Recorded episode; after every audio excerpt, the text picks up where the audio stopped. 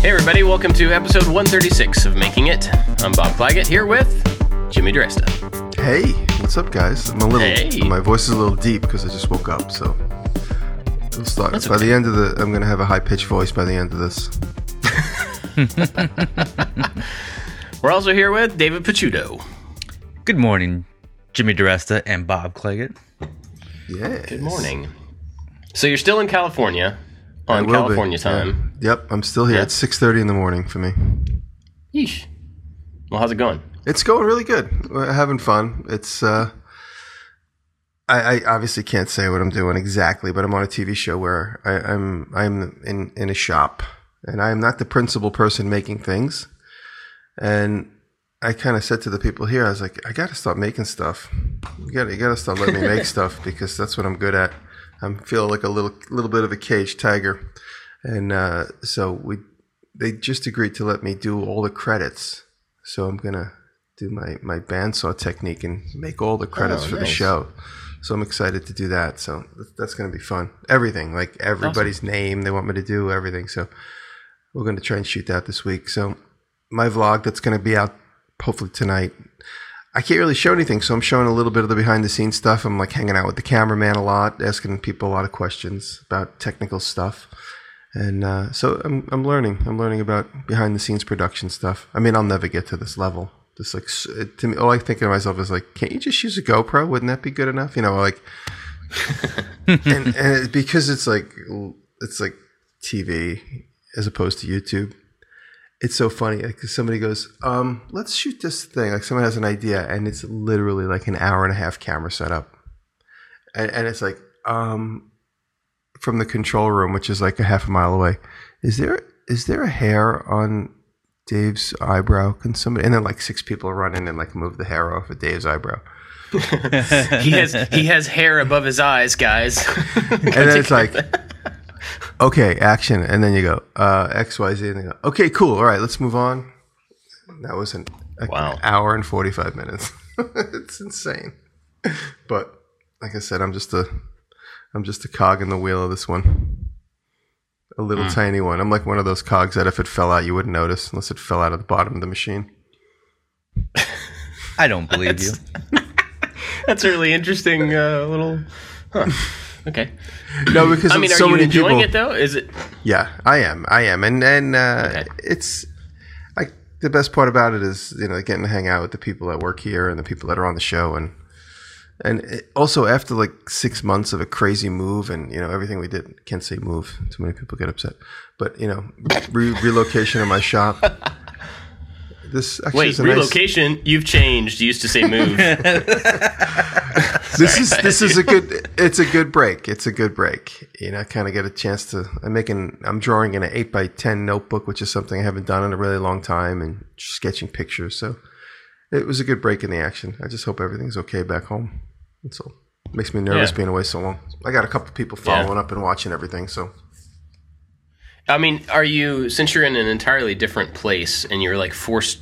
I don't want to say forced to be there, but you're you know you're forced to not Yeah. go into your own spaces. Are you finding yourself exposed to like some new visual stuff that you wouldn't typically? I mean, are you able to take advantage of the different surroundings for inspiration and stuff? well i'm in i'm in uh are you California. just in a hotel? yeah, just if I was if I was here and then I went to Manhattan, I would like never leave Manhattan. You know what I'm saying? But I left Manhattan and I came here, I can't wait to get back to Manhattan. So, California is a nice place to visit, but I've been here before, and I just it's just not for me. yeah. It's uh, I noticed a couple comments like, "Oh, he's going Hollywood." Like, I, I need to remind people this is like the fourth time I'm doing this, and I love New York.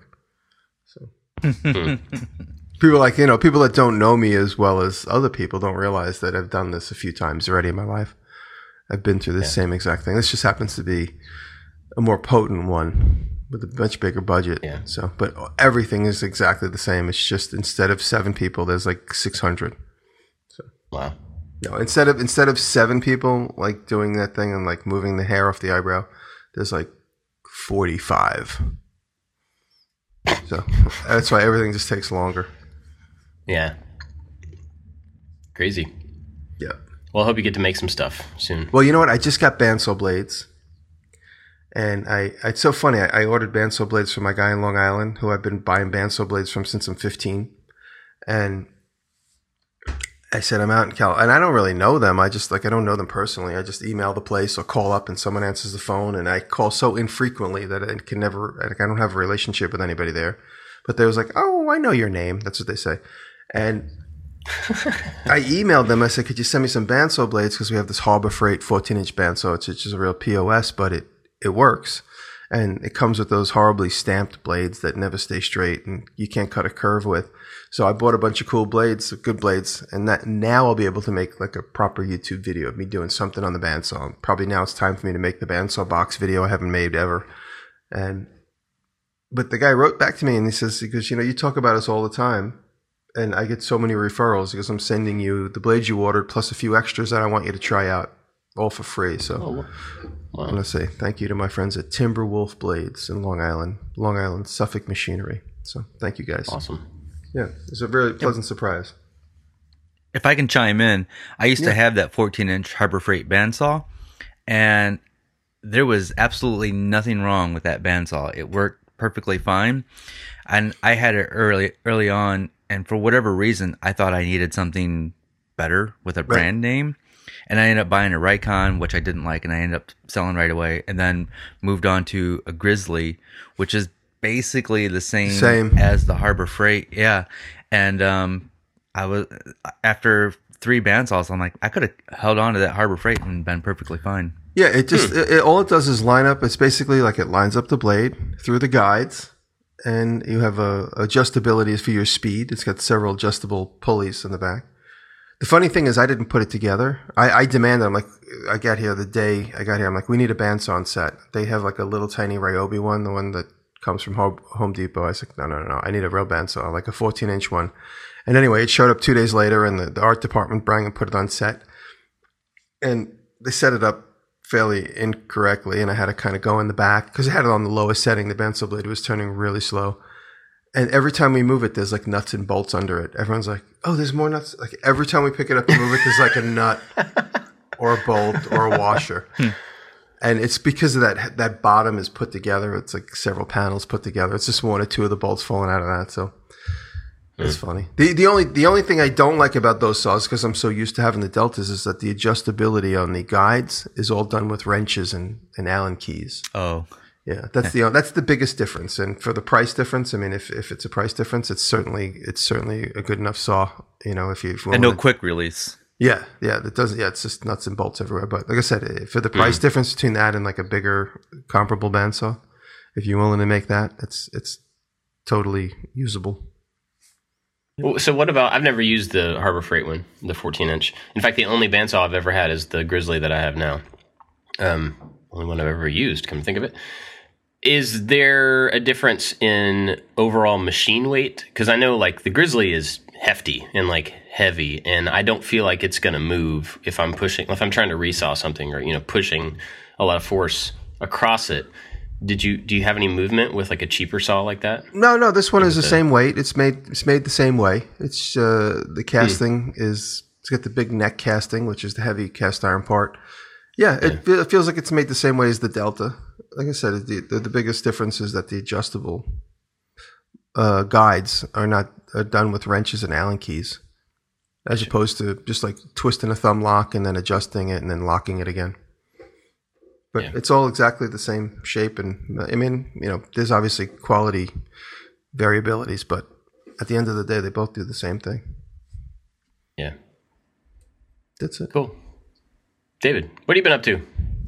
I think this week I'm going to relocate the shop. Oh, really? Finally? Yeah, I think so. Um, into into our car garage, and that way I can just be done with the old house. The new shop isn't quite ready to move in yet. The contractor's not coming out until next week to finish up the stuff, but I want to start working here at home. So I'm going to kick Kelly's car out of the garage and and put some woodworking tools in there and work out of there for a month or so. Does she know this yet? She knows. She's perfectly Okay. fine with it. Yeah. yeah. Yeah, I was just going to say, if not, good luck. Yeah. So I think I'm gonna do one final shop tour of the old place and say, this is how it is now, and then hmm. give it a little teaser of what the new shop is going to look like and how it's going to work. And uh, yeah, I might try to film one more final project there tomorrow morning, something that can be done in a couple hours. Kind of did I kind of like what you did? I think you made like a stool or something, Bob. Yeah. hmm I want to do one more just to shed a little tear at the end of the project. Yeah. Yeah. Um, so, like the new shop, I know you did some work on it and you had it, and then you decided to get a contractor to come in and finish it all out. Like, what's the state of it now? Like, how far did you get It's- before this guy comes? it's a it looks like a bare bones garage. There's no walls. Oh, okay. Uh, yeah, there's there's no there's nothing in there. It, it's just completely empty. Gotcha. So yeah, they're coming in. They're going to do. Uh, they're gonna. There, there's an attic and only half the the space. They're gonna complete it. So the attic runs from front to back. Then insulation, walls, ceiling, and floor. I also have a my buddy who's an electrician. What's up, Jack? Listens to the show. He's helping me with all the outlets and stuff. Nice. Has anything changed in your plan over the last like several weeks or anything? Is it still pretty Nope, we are still on track with my vision. nice? Awesome. Cool, cool. Um, well, I've been working on stuff and trying to prepare for Maker Faire. We're leaving, so by the time this show comes out, I'll already be in New York. Uh, yeah, we're leaving on Thursday, going to do a bunch of stuff. Um, and actually, so the talk that Jimmy was on, uh, that he can't make now, has been kind of reconfigured, and so now it's going to be. Oh, they they announced the lineup for it today. Let me pull it up because now I'm going to feel like a jerk because I can't remember who was all was on it. okay, so now it's going to be it's going to be making on YouTube, and um, it's me. Uh, Becky Stern, which is really cool. I've never met Becky in person, so I'm looking forward to that. She's awesome. Uh, John Park, Angus from Maker's Muse, and Joel Telling. So we got kind of the spectrum of like different types of makers there, and we're all going to talk about making on YouTube for different reasons because all of us kind of do it in different ways for different purposes. You know, some of it's for our own stuff, some of it's for other companies, some of it's 3D printing and whatever electronics. So that'll be really cool. Uh, my only, the only thing I'm, oh, and uh, Caleb Kraft is going to moderate it, which is cool. Caleb's Oh yeah, Caleb's doing pretty good there too. yeah. So I'm kind of bummed though that it's only like 45 minutes because like those are four people that I would really like to talk to f- for longer about that stuff, you know. Um, so I'm sure we'll all be hanging out after. But if anybody's coming to that, I believe it's still on Saturday at like two o'clock. I'll put the That's the, the one thing that always bugged me about going to Maker Faire is that we fly to California and we talk for 45 minutes and then we stand around for 75 hours. It's like, why don't I you think our put us last one on? was only thirty minutes. But I'm saying Yeah. put us on like three more stages, you know, for three different topics because we're there to yeah. meet the fans and answer questions. It always bugs me. So it's like you fly all over to California for a 30 minute thing, and then it's over, and boom, you're out the door. And then they talk about you know making paper airplanes, which is cool. But you know what? We're we're all there with so much potential to have another Yeah. great conversation about a different topic with somebody else, with you know some other conversation. The one year I talked, uh, I talked with you guys, I think, and then I ended up talking on another stage with with Gareth and a couple of the guys. That was fun, you know, and like Yeah. we should do that with all of us. Just take advantage. We're there. We're there to hang out. We're there to talk. We're there to meet people. Jimmy, I always like how you will turn the talk into something that's relevant. You'll sign up for one thing, and mm. then your your talk will turn into something that's more relevant. You're like, yeah, we'll just we'll say we're going to talk about this, and then I always lie. Yeah, just let They need to know so they can put on a placard. But you know, the fans just want to like have a free for all, which is great. It's always the more fun conversation. Well, Anyway, and it's always awesome too. Like when we get to do those things, and then you walk outside, and then there's another like hour, two hours of conversation Yeah. outside the door because they're like, "We got to get the next people on stage. Everybody go outside," and we just rush outside and then talk for a long time. that's what I'm really saying. cool. Like, and like this then year, like, go ahead. I was gonna say, well, this year there's other events happening around the Maker Faire. Like I've talked about, there's a, a MatterHackers uh, thing on Thursday night, and there's actually going to be a panel discussion there. It's not just like a hangout. So we're we're going to get a chance to talk about 3D printing and stuff there to the people who are interested, and then there's another like event on Saturday night, and so there are some other things that we get to be a part of, and um, I'm looking forward to it. It's gonna be cool. I haven't been to New York in a long time either, so that'll be cool. Yeah. Bob, Yes. you're in your new office, and it looks fantastic.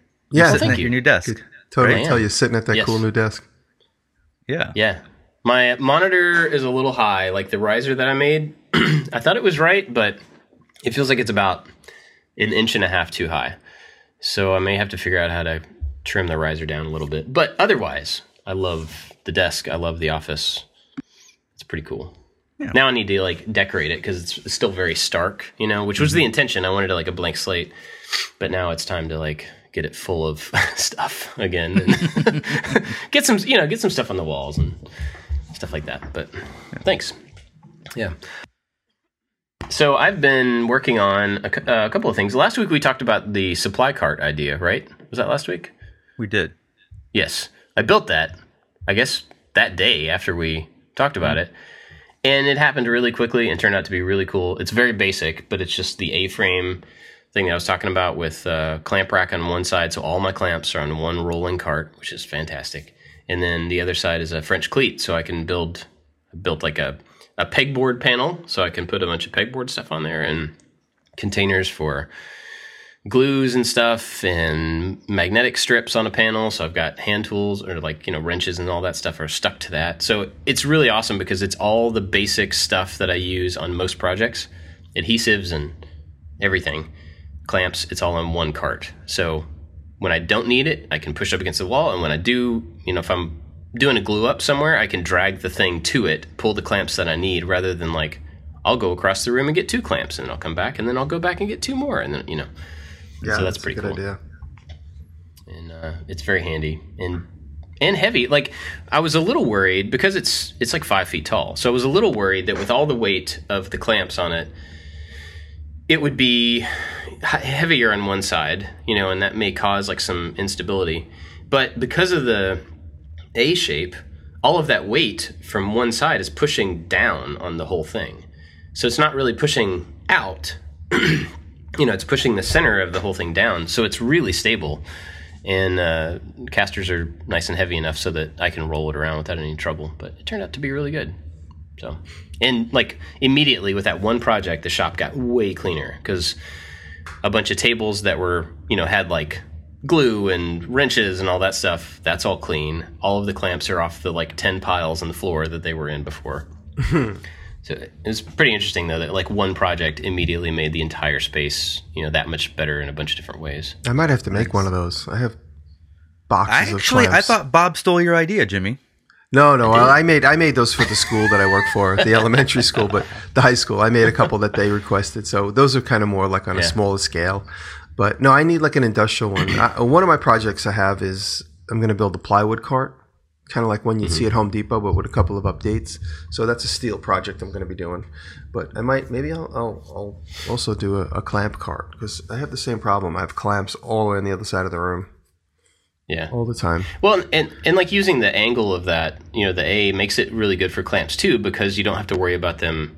You don't have to have a hook for the top of the clamp to sit in, you know, so that it doesn't fall off. Just the gravity holds Yeah. it against the the face, which Yeah. is really handy. So um, I'll be interested though to see, like we talked about last week, like to see the response of like, oh, you're ripping off Jimmy with this card, or oh, you're ripping off Adam Savage.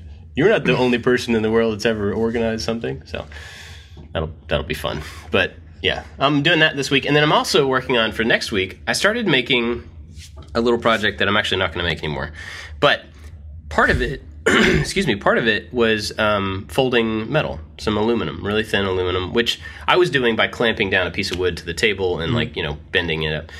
And I was on a Patreon hangout the other night, and Evan from Evan and Katelyn was like, "Oh, you should make a DIY metal brake." I'm like, "Why didn't I think of that?" So I looked around online, found several articles of people that had already made them, and uh, kind of combined the ideas of a bunch of people. And yesterday, in about I don't know an hour and a half, made a 30 inch metal brake that clamps to the table. So it's like one piece that I can unclamp and lift off and you know put away. And uh, I, I don't know, it's awesome. It went together really quickly. It's very easy to do. Just barely any welding, and you could get away without welding if you wanted to. But so now I can bend sheet metal. I mean, you know, within reason. I can't do all sorts of crazy stuff, but I can bend small pieces, which is pretty cool. And that's what I bought a couple months, a couple weeks ago. I bought that big one, like a real, like a proper Yeah. one, but it's really heavy. So I just used it for the first time in my my bar cart. I had to make these little brackets, and I had to bend. It's like, I guess it was like 16 gauge, maybe a little heavier than 16 gauge metal, little mm. aluminum, but I got a nice sharp fold on it. I bought a bunch of these these corner brackets, and I didn't buy ones that were half brackets, so I had to make them. I wasn't thinking. So mm. it's nice having a brake. It's fun. Yeah, I, I'll be interested to see how much I use it. I can't think of any other particular uses for it than the the project that I was going to do in the first place. Um, but it's just one of those things that, like, once I know I have it, I'll end up probably finding ways to use it. Um, yeah, once it's there, the it thing becomes that- part. Yeah, the thing that I was gonna make the originally and fold this aluminum for, I've actually decided to make out of leather now. So I don't even need I don't need the brake for that thing at all, but still may use it. We'll see. Um, so today, oh wait, I want to do I want to thank our Patreon supporters before we get to our topic because they're awesome. Um, especially our top supporters: Wise Old Dal, Jedediah Schultz, Evan and Katelyn. They were the ones that gave me the idea for the brake. Thank you, Evan. Corey Ward, Malton Make, A Glimpse Inside, Works by Solo, Terry Torble, Tor- sorry, Torble Terry. I should read that backwards. Uh, and Make Build Modify. But we're really grateful for everybody that supports us on Patreon. And if you don't, you should because we do an after show after this show that's extra blabbing for a while about other stuff. Um, it's you know sometimes more secretive stuff, but anyway, that goes up on uh, Patreon and they get to hear it. And they're the only ones that get to hear it. So go check it out. Patreon.com/slash making it. Um, we asked our Patreon supporters for questions last week that we would answer in the after show, but we got a bunch of really good ones, so I thought maybe we'd answer some of them here, uh, and then we'll do still do some of them in the after show. Okay. But so I'm gonna. You guys probably haven't even seen these, but I'm going to read some of them. We'll just kind of take them. Uh, one's from Sean Hogan. How often do you guys get lonely working in the shop by yourself? I know you. Some of you have extra hands around, but those days when it's just you, uh, you know, is it more productive?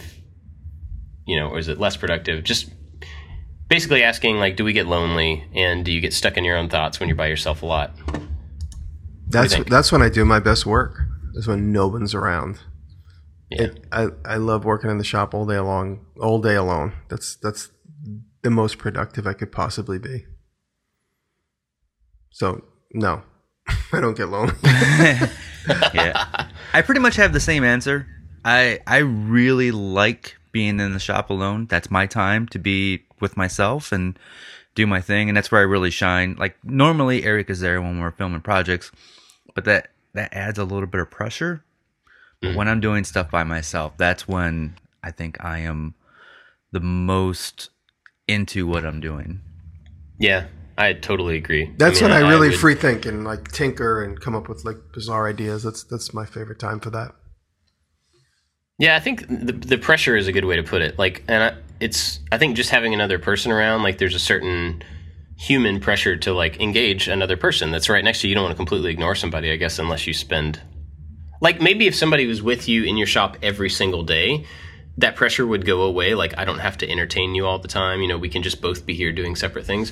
But if somebody's just in every once in a while, you have that. It's like having a house guest. Like you don't want to have somebody show up at your house and then just like ignore them the entire time. you know. Um, but yeah, I'm with you, man. I I I would love to spend as much time as possible in my shop by myself.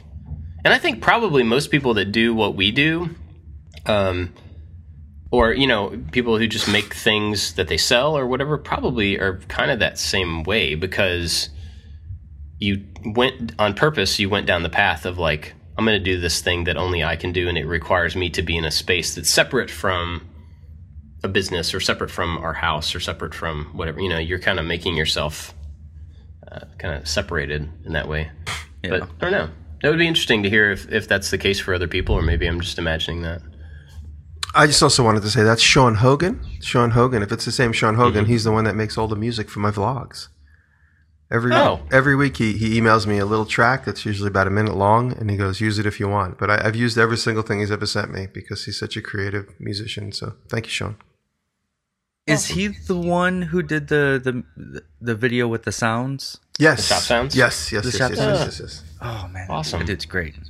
He lives in Yeah. Connecticut, and he he came to visit me in the shop, and I go, I've known. I, I he walked in the shop. Uh, he was there for probably about under a minute, and I, I said, "What do you do?" He goes, "I'm a drummer," and I handed him a set of pencils. I said, "Drum something," and Drum boy. from that moment on, he was he's he's an amazing he's an amazing quirky artist. So thank you, Sean. Cool. Um, all right, here's another one, and we talked about this one before, but obviously he didn't know the answer. So Todd asked um, how we started the podcast. Anybody Oh, yeah. want to? Uh, anybody want to tell the story quickly?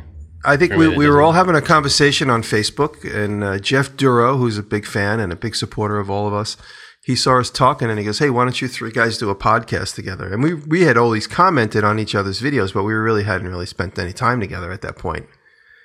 And then we we had a group phone call, and uh, Bob, I think you said, "Let's record one. If it sucks, no one will have to know." Yeah. And that was it. Yeah, We didn't- I think Bob's email was like, "Uh, you guys want to?" And there was like a hesitation question mark because that would be awesome. and we were like, "Yes." I- yeah, it was like, oh, I don't know. I will if you will. I don't know. I, I will if you will. Oh, okay. right. You know, and then we, yeah, and it was very much like we didn't tell anybody we were going to record the first one because we didn't want any pressure of like, you know, put it out there and yeah, in case it was bad, we were just going to let it like dissolve. But it worked, I guess. Here we are, 136 episodes later. um, all right, so this one's from Robin Lewis. Excuse me. You guys are in a very competitive field, media production. Have you found that you've become more, as you've become more influential? In, okay, let me start over. Have you found that as you've become more influential, it's improved the number of opportunities that are coming your way? Are you hustling harder than before? Listening to Jimmy's stories on set sounds like a great opportunity, but if that's happened through the success of YouTube, then do things uh, must get better as it gets as it gets busier? It's a good question. Do things get better I as they feel- get busier? I feel like I and and I I'm doing my best in life not to fall into the I'm so busy trap. Like naturally I want to do that. I want to complain about how busy I am. And so I'm I've tried really hard not to talk about being busy because I choose to do all the things that I do. So it's on me. Um, but I find that I hustle more and I have more to do all the time.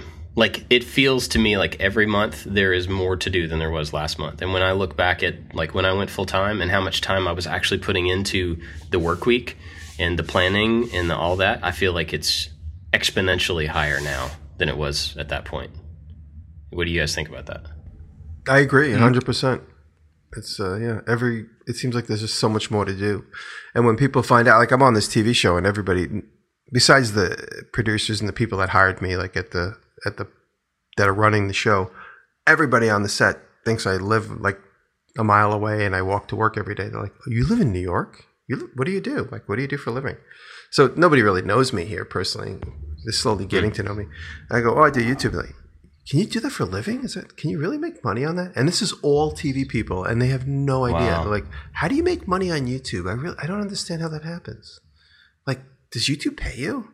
And I go through the whole explanation. I've explained it to probably ten people so far, and uh, You should make a video about that and just send them a link to it. that's funny. Um, I don't even know. I'm like, yeah, I get a check in the mail. Sometimes it's okay. Sometimes it's small. They're like, how, how do you? And I'm just like, I forget it. But it's um things things definitely seem to keep getting busier and busier with more opportunities. And then you know when you you you commit to doing a video for somebody, then all of a sudden they want to know exactly how you're going to do it. Then the pressure, you're like, oh wow, I just have to do. it And they want. Recently, I'm going to do a, a sponsored piece, and they're like, "We want a script." I'm like, "It's going to be two minutes long." We want to. I'm like, "I'm going to demonstrate your product. Like, what more do you want to know?" So there's a little pressure there because all of a sudden it like seems like good money, but then I have to sit down and tell them exactly what I'm going to do Yeah. because. But I mean, they deserve that. They deserve if they, you know, it's their right to ask. They're going to pay me to do something. They want to know what it's going to be. It's just it's such an obvious product. I'm like, I'm going to demonstrate your product. Like, what else? What else am I going to do? I don't even understand like why you think you need to see a script, but I'm doing it and I did it and they're okay with it.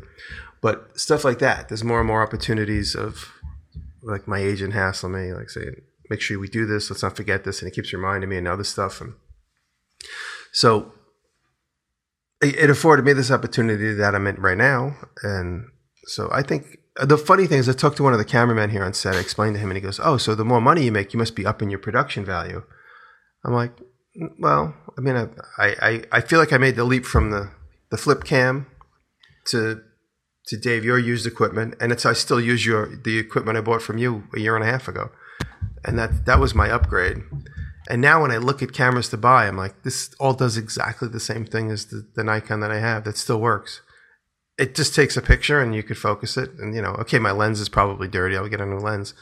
So it's uh, he goes, do you up your value? Do you, up your production value? I'm like, I, I guess, but it's not really the focus. It's like I'm not going to start getting audio equipment and like all the stuff you have around here and take 25 minutes to set up one shot.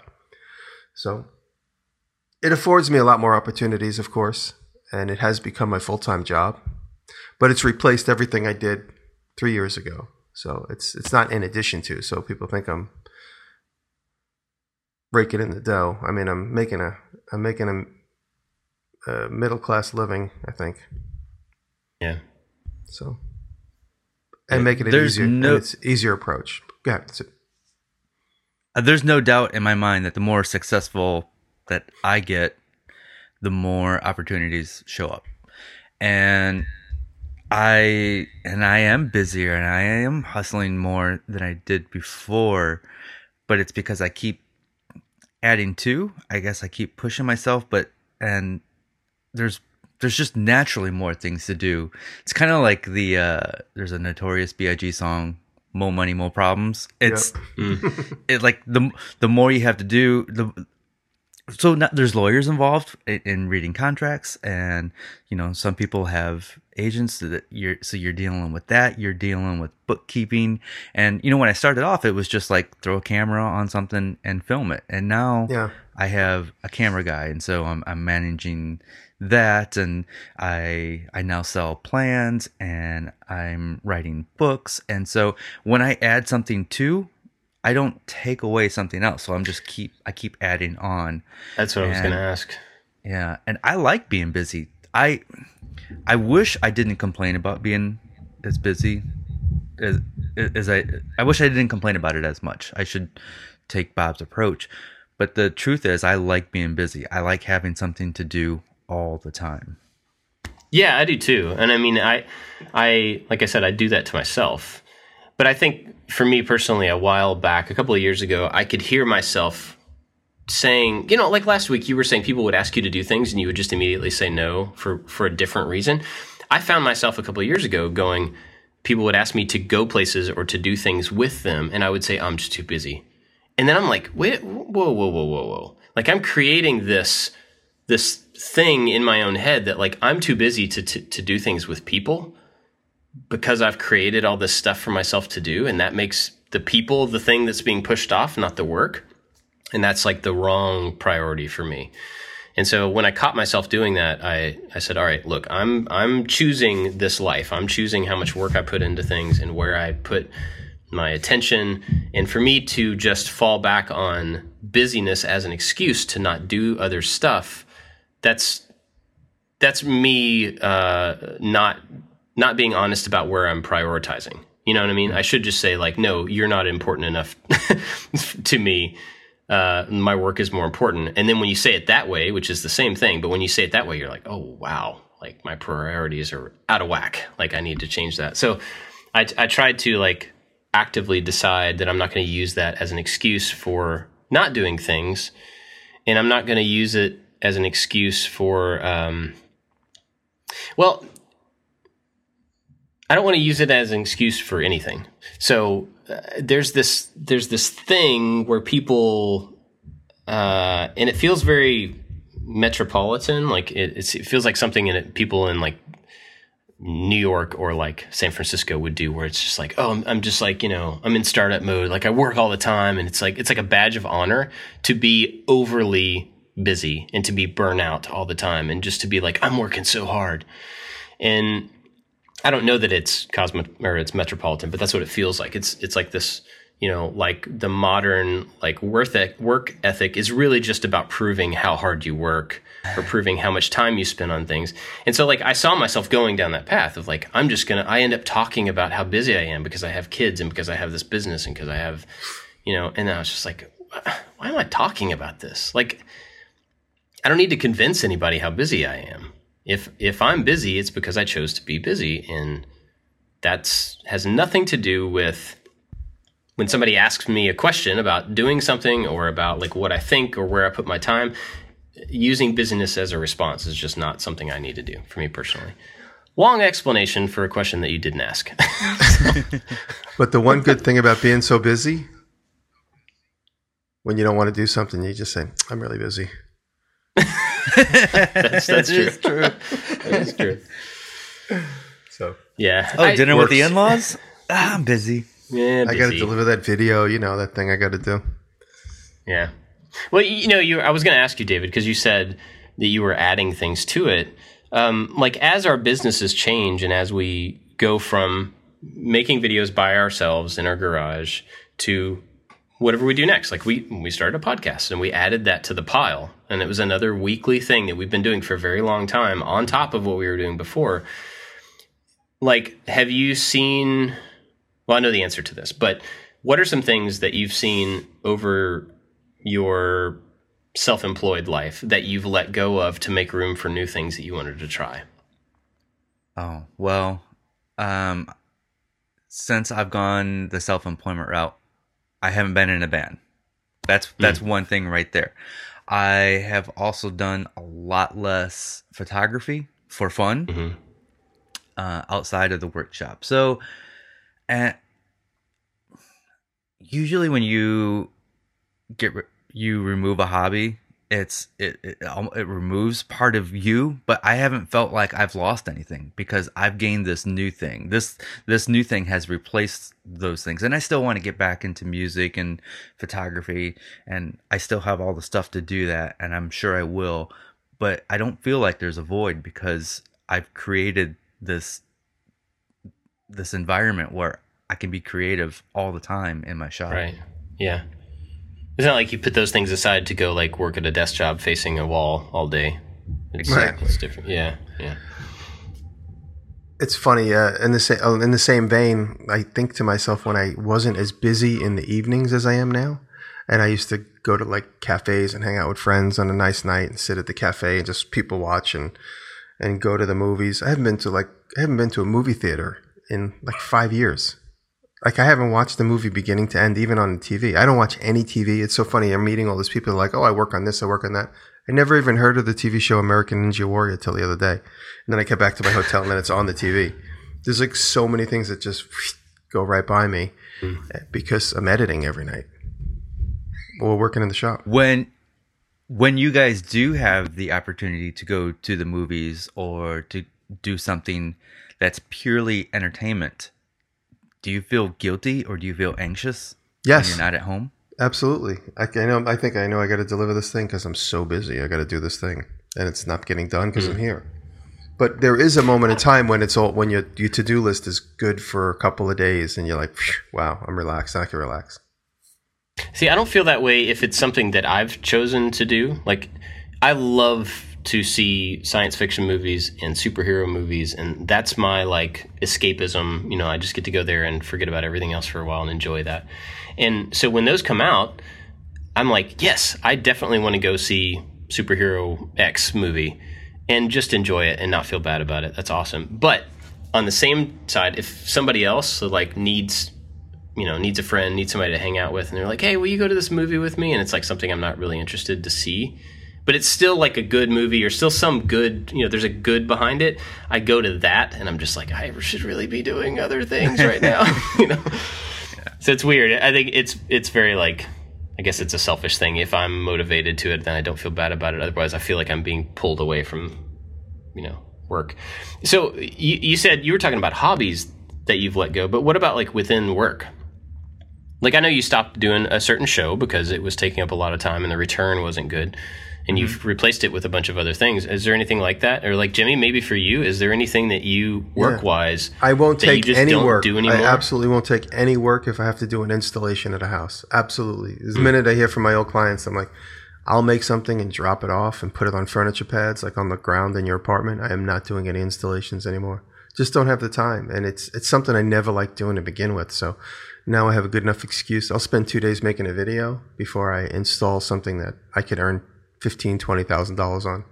Because it just takes too much time and there's always callbacks and it's always like oh the trim separated. You know there's just too much too many strings attached. And there was a time when i had nothing else to do but that.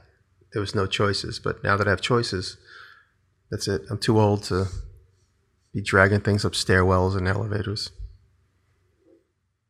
Dragging things up elevators.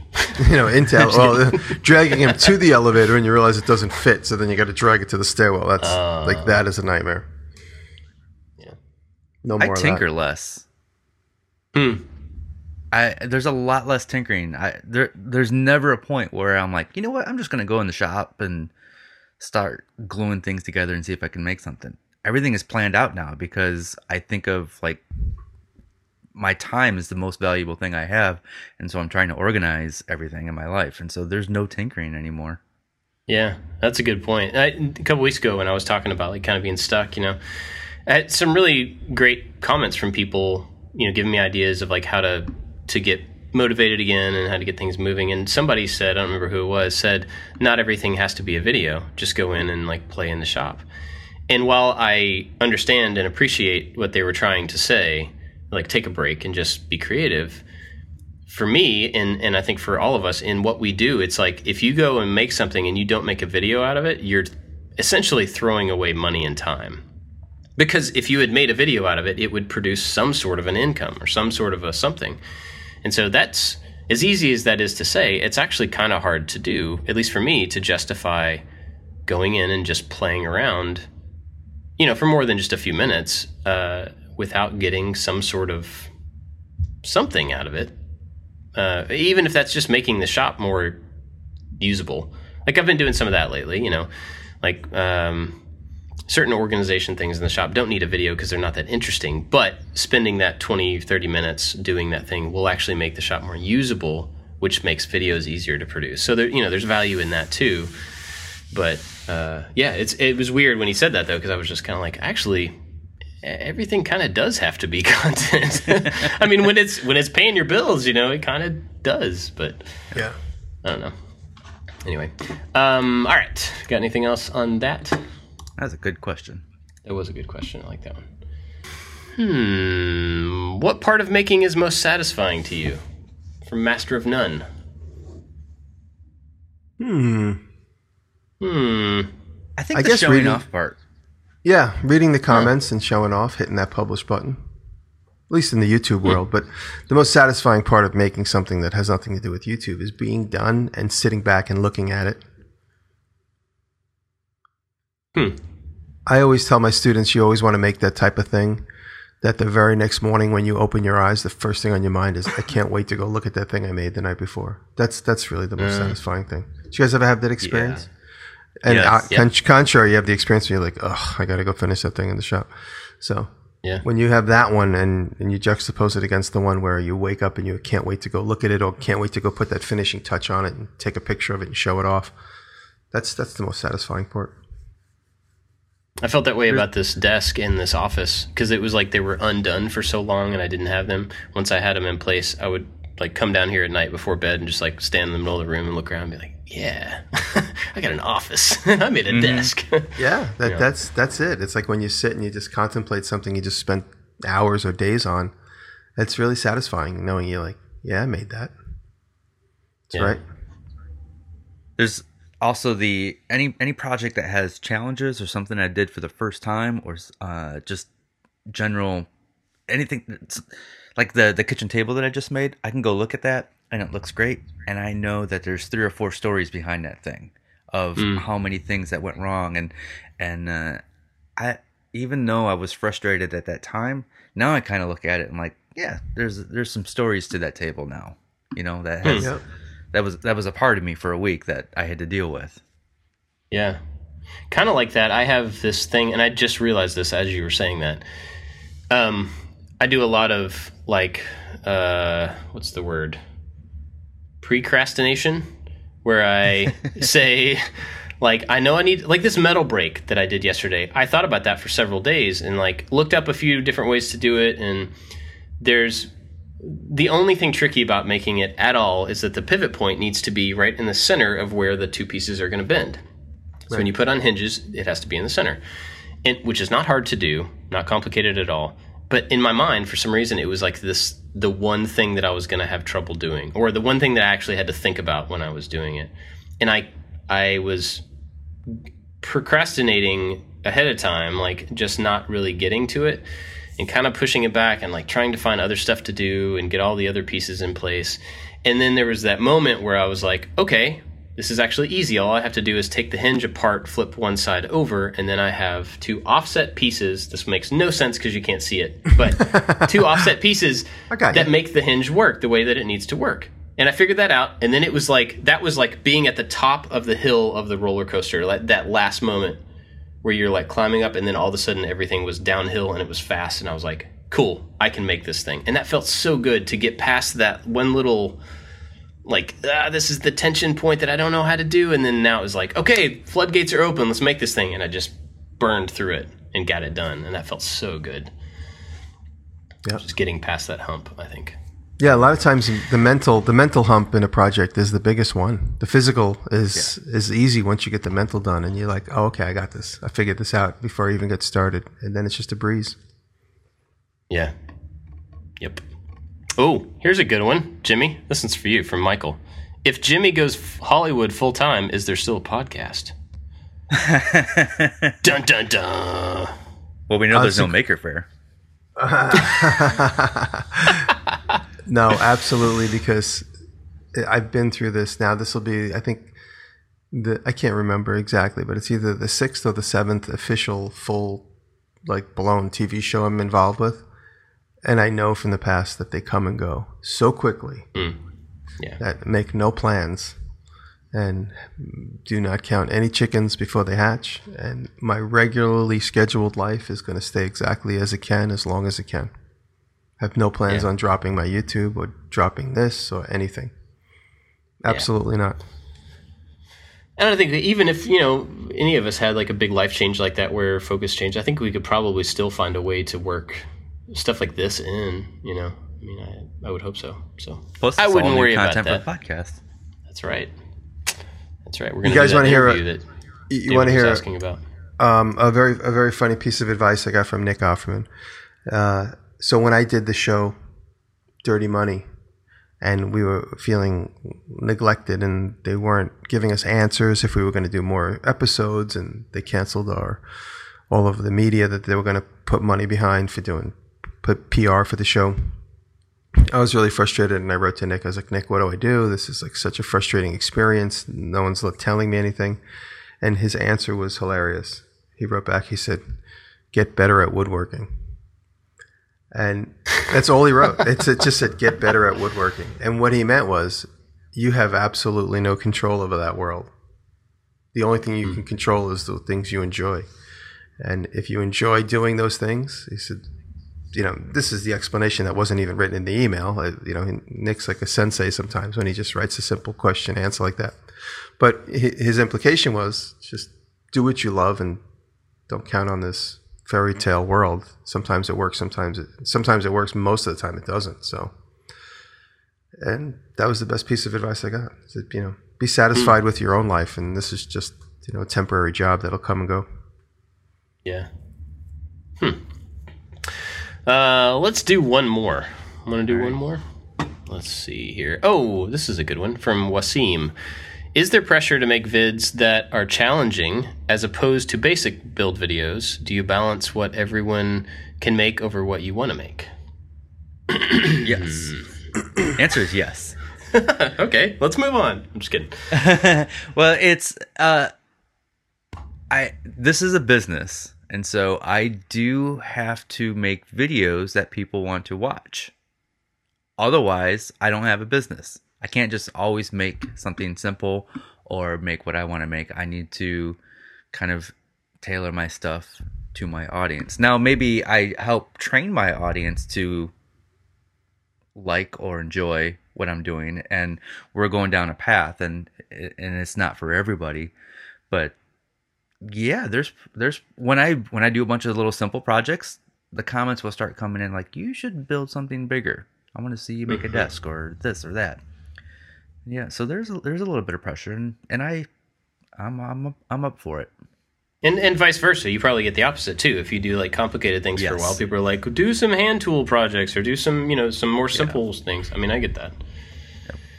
I like to try and keep a healthy mix of big projects and little ones. I call them my epic builds, the ones that take a long time, a couple of weeks, and then they end up being like a 12 or 15 minute edit. At the moment, I'm between two, I'm in the middle of making two things like that. I have to just finish them. Yeah. I, I mean, I go back and forth about that some because I do my best not to even like. I, I try not to worry about what people are going to think of like the well that's not what I meant. I do my best to not take into what people want into consideration as to what I'm going to make. You know, I care what they think about what I make, but I try not to say like what would people really like to see this week. I try to just make stuff that I am interested in or stuff that I need but then where the the viewer the audience comes into that is like if i'm gonna make well like this metal brake like i know that i could weld the entire thing up very easily very quickly it would be stronger if i did it full metal and you know did it in more a more complex way than i actually did. But i know that that's also going to limit the number of people that it's going to be relevant to. Because not everybody has a welder, not everybody has a, a bandsaw, not everybody has a you know all these things, and I don't want to build to the lowest common denominator of what everybody has access to because then I don't think that's good either. Uh, so in like in that project in particular, I tried to find a middle ground of like there is some welding, but it's not necessary. I did use a bandsaw and a metal chop saw, but you don't have to. I showed that you can actually do it with a Dremel as well. You know, so I tried to like make it to where it, it's kind of in the middle, even though the project as a whole isn't complicated or hard. It's just a project. Um, so I do try to take that stuff into consideration as to how things are made sometimes, but then at the same time, like I don't know, I, I get, and you guys, I know you guys get it too. You get comments of like, well, if I had that saw, I could make that too, or if I had this, and I don't want to fall into the trap of like using every tool I have on every project, you know, because then not everybody, then nobody could make exactly what I have if they don't have the same tools. At the same time, I have a shop full of tools that I really like, and I want to I use, use everything all the time. I just I look at any excuse to use anything. I use everything. yeah, yeah. So that's, because that's I like showing I stuff kinda go back off. I like. I mean, I, I sometimes I take the long route just to show off some tools, just so I could say, "Hey, look, you could do these three different ways with this thing."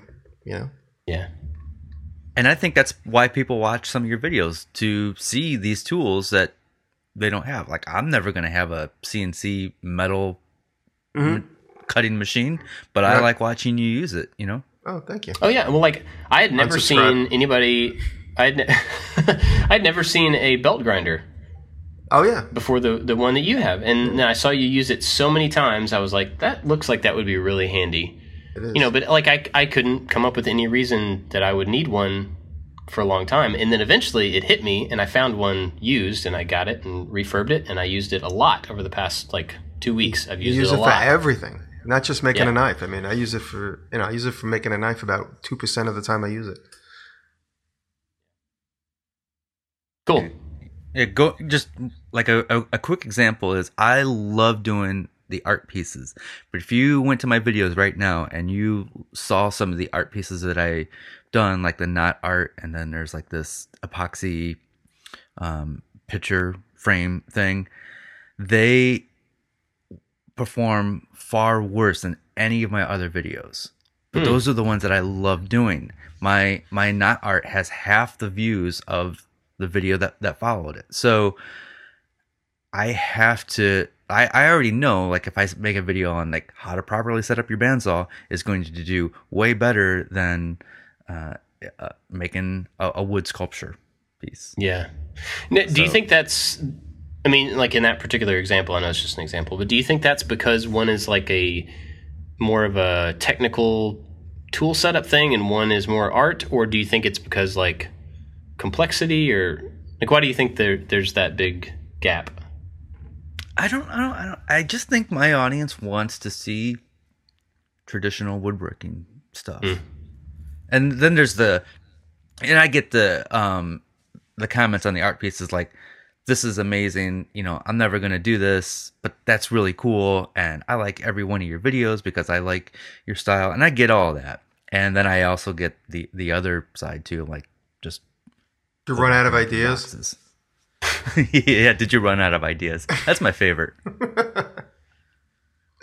Mine, like, I, I get a lot of, you know, if I do a woodworking thing, it's like, hey, you should do more 3D printing. And then on my 3D printing videos, it's like, hey, why are you doing 3D printing? You should do more woodworking. I'm like, ugh, I can't do it all. Everybody. I'm- not I'm trying to everybody do has it a all. 3D printer.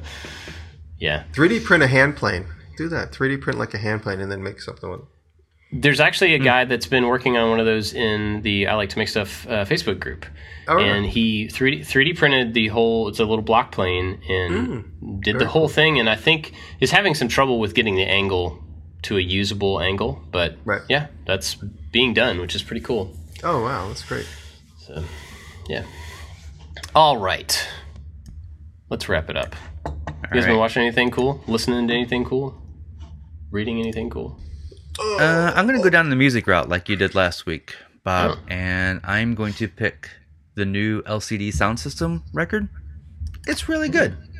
Um, up until the last three songs, but the the first five are fantastic. Yeah, What happened in the last three songs? uh, they, they they just get a little boring. I think they're at the end of the album for a certain reason. They ran out of They ideas. just kind of they ran out of ideas yeah no but it, it's really good it, and uh, i was really ready to hate the album because i already knew it wasn't going to be as dancey and as playful as the previous albums but once i got past that mental uh preconceived idea that i that i, I had for the album it was it, it- they're really good songs they're just they're good songs yeah Nice. What you got, Jimmy? Uh, I'm gonna push Brett. Brett is my shop assistant. A lot of people wonder what he did with David Welder. David Welder's alive and doing well, and Brett did not kill David Welder and replace him. There can be only one. yeah, no, David. Actually, David's gonna be doing just a quick update on David. I don't know if he minds me talking about him, but David Welder bought a house with his girlfriend, a small house in the country, about 100 miles from me, and not maybe about 60 miles from me, and he is going to start his channel back up again, doing stuff about the house and working out in the woods. He's got five acre plot and a house that him and his dad already they got it for a real deal because the roof was crushed. Like while the house was for sale, a tree fell on the house, and so whatever I don't know what the asking price was, but the house was immediately reduced because now it's damaged. And so they got a good deal on the house, and Dave and his dad already fixed the roof and everything. So look forward to some videos from Dave. But that really wasn't what I meant to say. I was going to say, check out Brett, because Brett's been doing a lot of behind the scenes stuff in my shop. And his most recent video is another shop update. He's put out quite a few shop updates where he shoots the stuff where I'm just more focused on getting done. And he's busy trying to put together a video. And he put up the new idea board while I've been here. And he shows how we set up this big rack that I got from my buddy, uh, a big storage rack that uh, my buddy was closing his warehouse and he said, come take it. So I was holding out. I was about to buy it from Uline for thousands of dollars. And he's like, don't spend a dollar. I'm going to give you two. So I went and I picked up all this pallet racking. So Brett and I put that together and, and an old chalkboard that I had from a job I did last summer where I made a big chalkboard and the high school gave me three chalkboards. I only used two of them. So I ended up putting one up. Well, Brett put it up in the shop while I've been here. So go check out Brett McAfee. Skull and Spades is his channel. And he's got some really Nice. cool build videos. And he just started YouTube, I guess, when we met, like around, I guess, the beginning of the new year, somewhere, sometime around there. And he's getting his, he's getting his groove on YouTube. So Yeah. go check him out. And he's done some editing for Taylor, right? Yeah, he edited Did Taylor's. Yep, he Yeah. did Taylor's uh, three movies that are up right now, and he is a uh, motion graphics designer and builder. So he's got some really cool graphics interwoven into his live action stuff. Awesome. And he's a, and he's a comic Um, book nerd. He's a, no, well, he's like a he's a he's a game nerd, so he incorporates a lot of the gaming stuff into his videos, which is really cool. Oh, nice. Um, I'm going to talk about somebody I've talked about before. I Wheezy Waiter. We've talked about Wheezy Waiter before, right? Yeah. So he's he's been on YouTube for like ten something years, and he's consistently funny. He's just a comedy guy. He does like little skit things every day, and always has just it's it, it's like really well written. He's great comic timing, and his channel is just not as big as it should be. Like he should be giant, and he's just he it's I don't know he's awesome. Um, so I think everybody should go check him out. His wife is pregnant right now for the first time, and so there's a lot of videos about like, you know, he he does a lot of these like I'm look how smart I am, but it's really dumb. So he does it on purpose. Like he's like six things I learned about pregnancy, and so it's really obvious stuff, you know. And he makes them all into jokes, and it's a really good series of stuff. So go check out. His name's Craig, but Wheezy Waiter I second down that. there. Yeah, he's awesome. Um, you guys got Fu- anything funny else? story. Oh, yes. I, I I met him for the first time in the bathroom of a restaurant, and I was like, "Wheezy waiter," and he's like, "This is weird meeting people in the bathroom." And I was like, "You're right," and that was the end of the conversation. oh wow, yeah, nice. we, we, we were washing our hands, just to Yeah. be completely clear. You, were washing each other's stall? hands. Or? Okay. Anyway, uh, yeah. cool. You guys got anything else for this week? That was a good episode. It was. Thanks for the questions, everybody. Keep sending them in. That's always good to have thoughtful questions. Uh, I guess that's it. And we'll see you next week. Love you guys.